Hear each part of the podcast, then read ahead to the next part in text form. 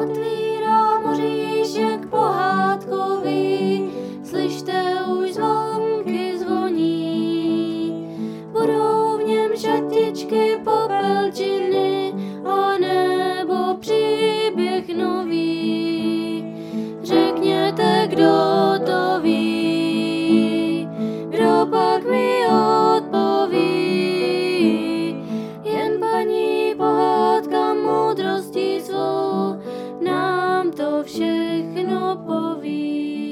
Dobrý den.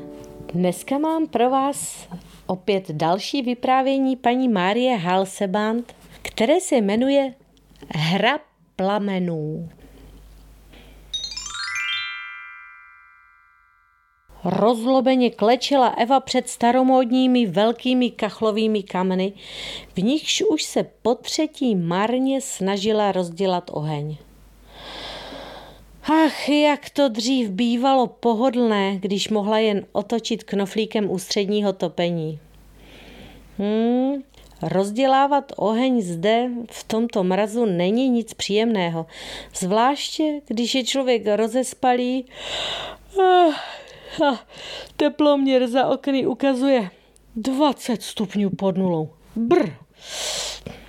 Konečně začalo dříví trochu hořet. Eva bytě vyklouzla z domácích přezůvek a hupla zpět do teplé postele. Oh, to byl přeci jen nejkrásnější začátek celého dne. Služka se mohla dívat po otevřenými dvířky kamen na hru plamenů a užívat si tak příjemného tepla přímo u pramene.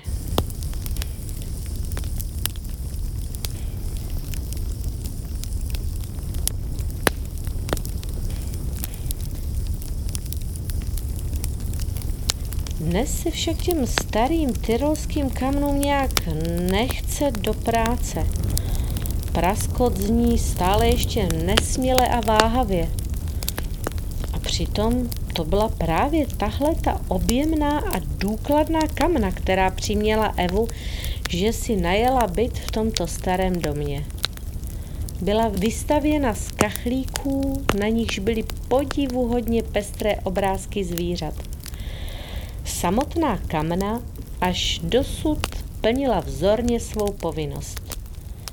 Co pak to ale dnes s nimi je, že nechtějí hořet? Eva se naklonila blíže, otevřela dvířka kamen a dívala se na líně praskající dřevo. Hoj! V kamenech to puklo a něco vylétlo do výšky. Uprostřed hraničky dříví poskakovalo nyní škádlivě rudé světlo, houpalo se a tančilo, olizovalo polínka, lísalo se k ním, chvíli mizelo a opět se objevovalo ve stále změně. Tento veselý, plápolající plamen byla bytůstka, veliká asi jako dlaň.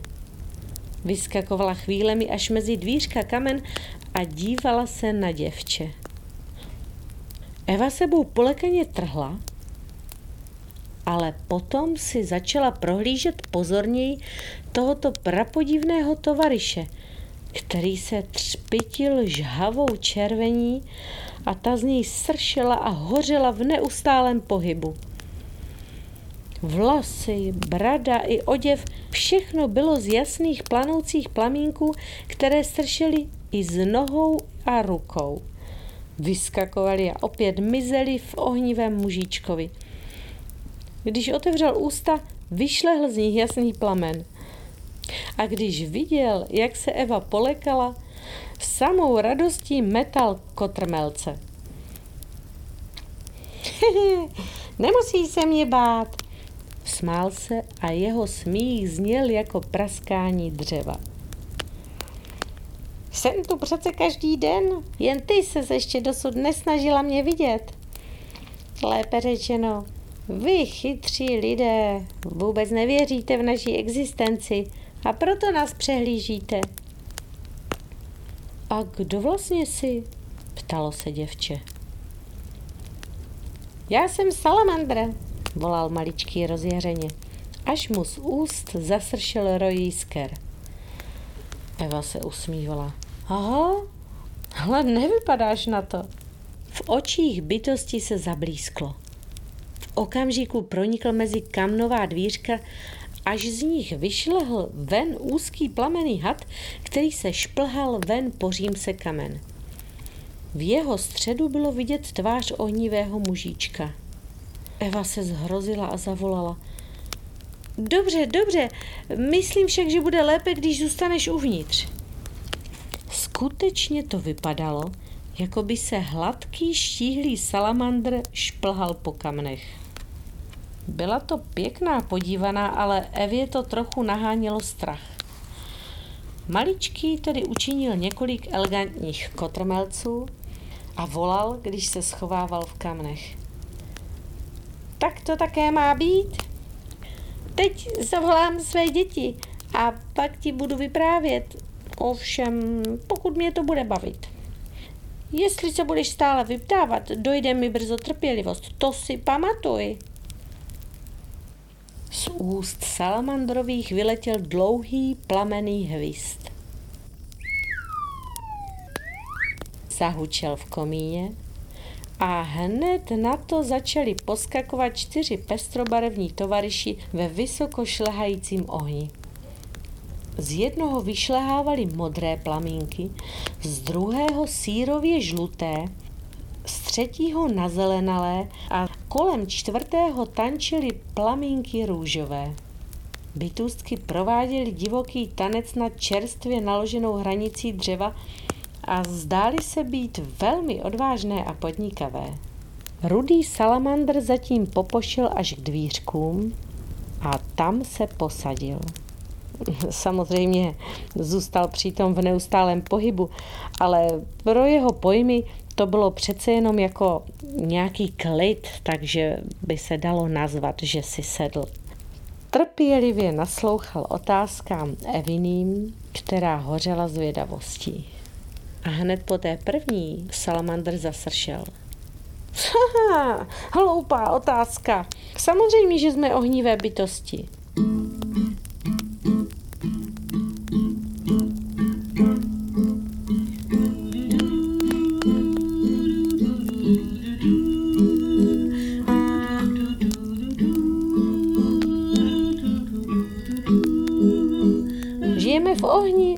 Rozněcujeme jej a živíme, jak se nám zlíbí.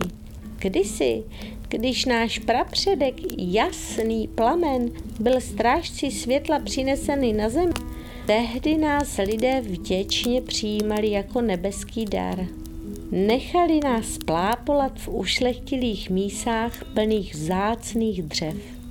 K tomu ještě sypali na nás vonná koření, čímž chtěli otci všech prokazovat poctu.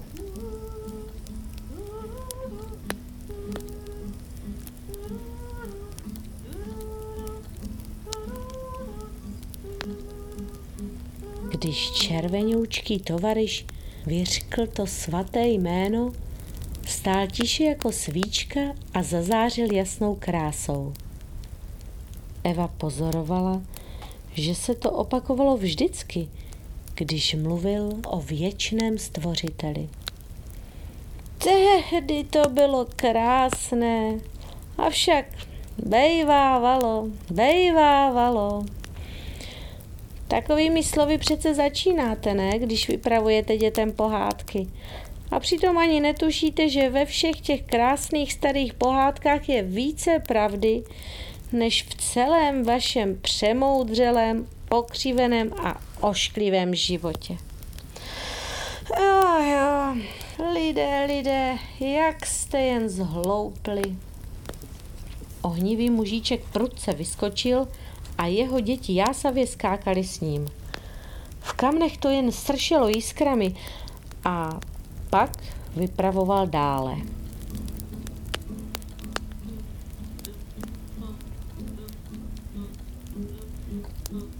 Všechno na zemi bylo krásné a dobré.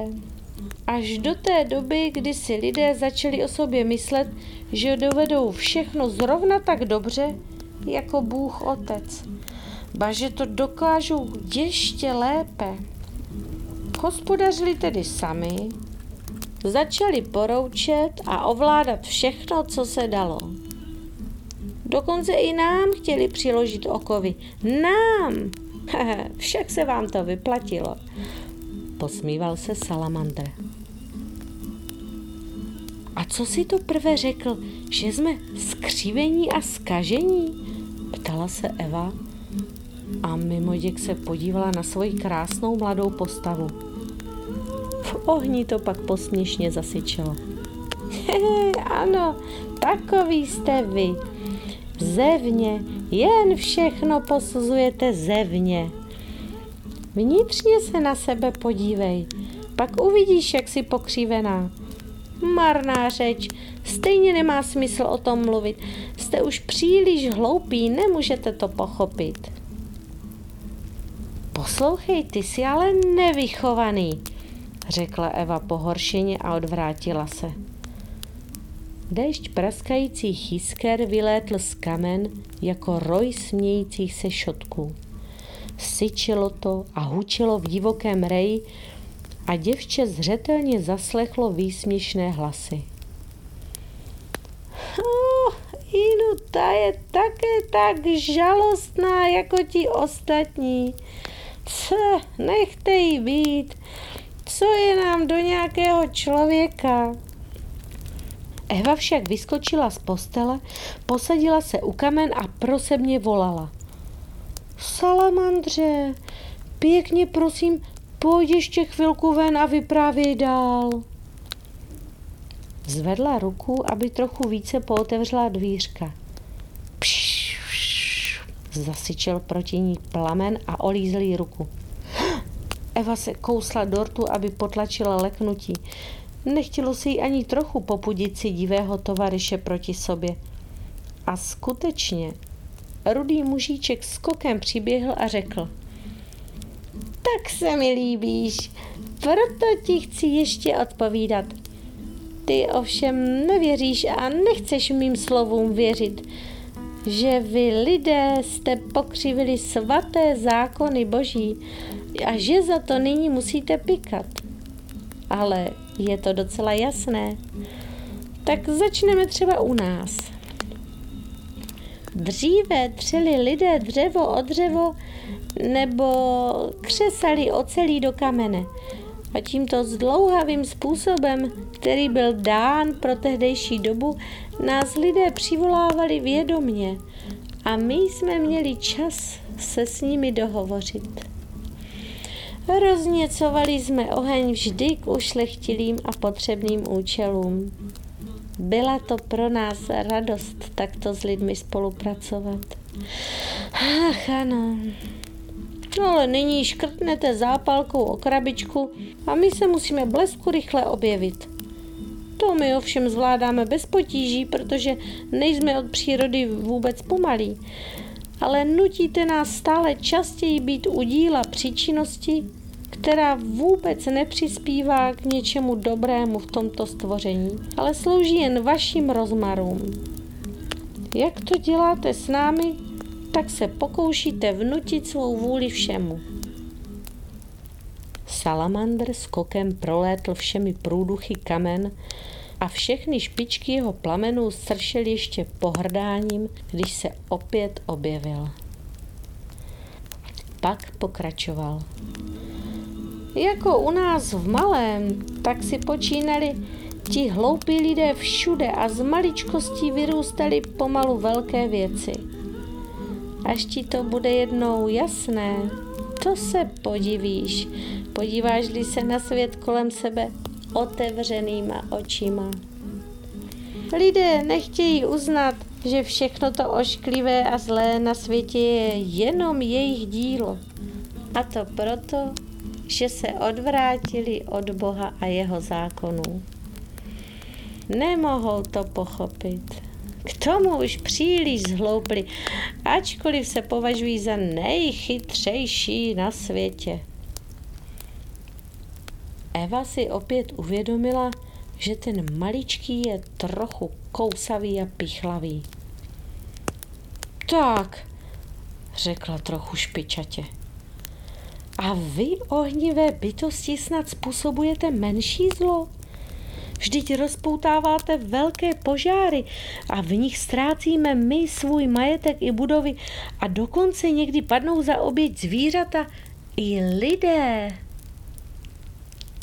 Oheň v kamnech se na chvilku zarazil, šlehal téměř nehybně vysoko vzhůru, avšak v zápětí se plameny rozhořely silou bouře. V divokém letu vyšvihli se na čerstvé dřevo a šlehali všemi barvami kolem. Konečně se rudý salamandr přiblížil opět k dvířkám a jeho tvář měla vážný výraz a hlas zněl jasně a klidně, když říkal.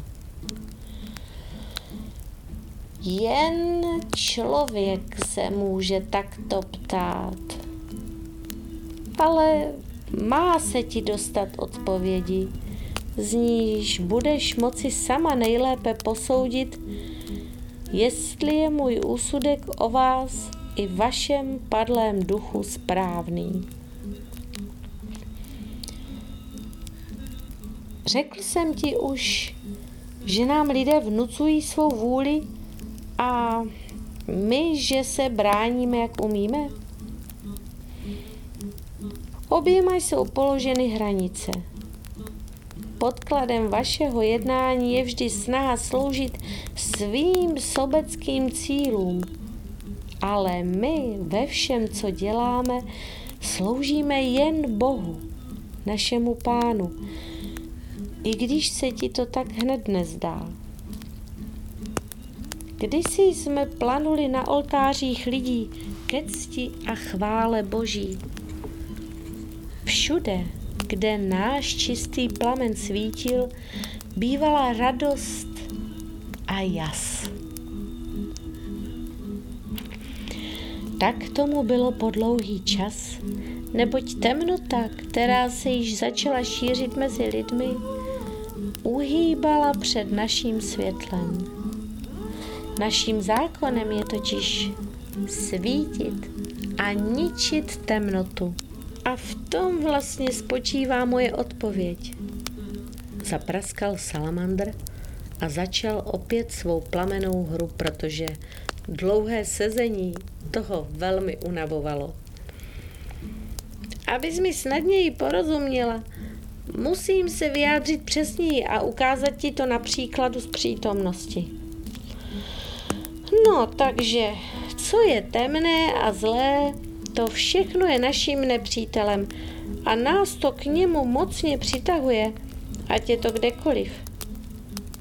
Tam se potom rozhoříme plameným hněvem a radujeme se, že můžeme opět kousíček země očistit a zbavit jej zla. Chápeš už, proč i my musíme být nositeli utrpení v rukou zločince nebo žháře? Eva zamýšleně přikývla. No ale právě chudým a dobrým lidem se nejčastěji přihodí toto neštěstí, které je připraví o veškerý majetek. Odpověděla na to s pochybami. Ha, ty věříš, že my, služebníci Boha Otce, můžeme být nespravedliví? Jak málo si mi porozuměla. Řekl jsem ti přece, my jen hoříme a to velmi rádi tam, kde hnízdí temnota. Víš ty, jestli lidé, které nazýváš dobrými, byli také vnitřně skutečně dobří? Víš, jestli třeba v minulém životě nespůsobili něco nesprávného, co mají nyní vyrovnat? Víš to snad? Víš ty snad, jestli to třeba nebyla poslední milost hůry, která jim měla pomoci, aby prožitá bolest otřásla jejich nitrem a prožhavila je? Víš ty, jestli místo, kde bydleli, nebylo zamořeno temnými myšlenkami? Nějaká nitka, nějaké spojení se zlem je tu vždy. nebo jinak bychom vůbec nemohli popustit své plamené otěže. A kdo vás teda drží na úzdě tady? Zeptala se Eva. Strážce domů, sršel rudý mužíček a vyklánil se trošku víc z dvíře kamen. Okamžitě a v pravý čas udělá poplach, jestliže bychom chtěli být nějak příliš bujní. On si velmi potrpí na pořádek, zejména když bydlí v domě, ve kterém žijí lidé, kteří to aspoň trošku míní dobře.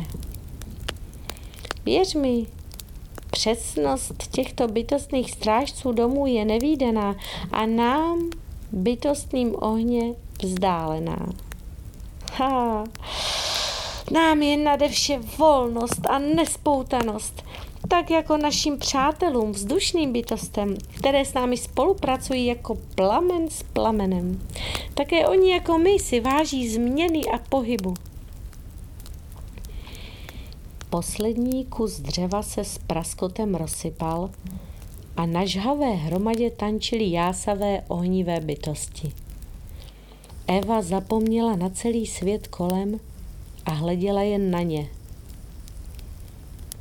Musela přemýšlet o všem, co slyšela, co se jí zdálo být nové a přece tak jasné. V kamenech se to uličnicky smálo a praskalo a teprve po chvíli pronikla k Evině vědomí slova, kterými na sebe salamandři volali. Foukejte, tančete, leďte, ona zapomněla zavřít dvířka, tak leďte, vyžeňme všechno teplo komínem, honem, honem. Tu Eva rychle přirazila dvířka a zasunula petlici. V kamenech to ještě chvíli zpívalo a lomozilo, až z nenadále v komíně všechno doznělo na rozloučenou. Hihi.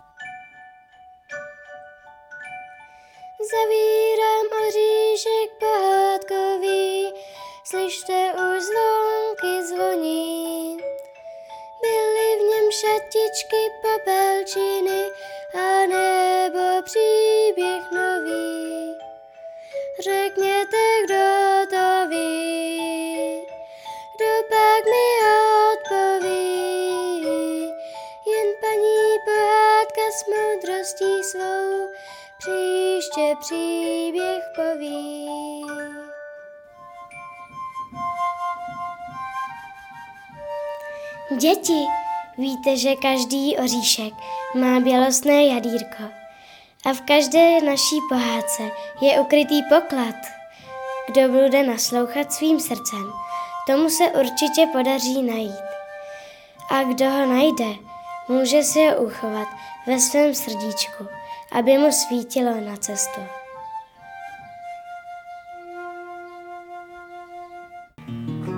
Vytvořit zbor z vás. A kdo chce, tak si může zaspět. Vzala jsem schválně, eh, máme tady ještě i dobrou elektroakustickou skvělou kytaru, ale jsem schválně vzala takovou krásně oprýskanou, která hrává u ohňů táborových, aby tam byla ta energie toho ohně. Takže, kdo chce, tak může pořád zpívat sem, eh, pořád zpívat, i když já začnu už něco jiného, pořád můžete držet. Oheň hoří, jasně září, oheň hoří, jasně září, oheň hoří, jasně září,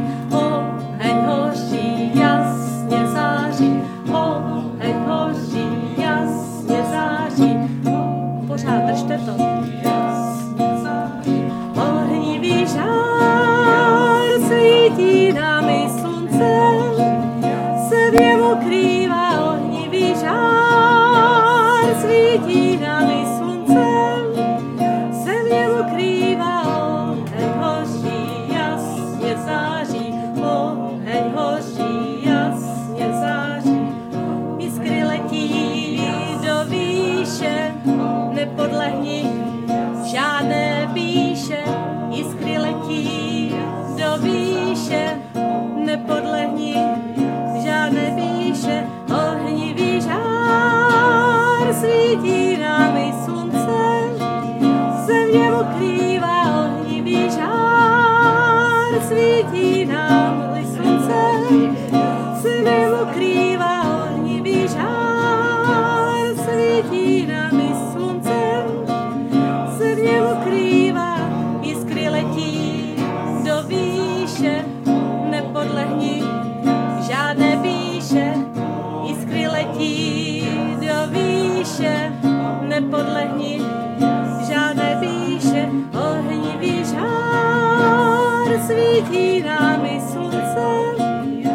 se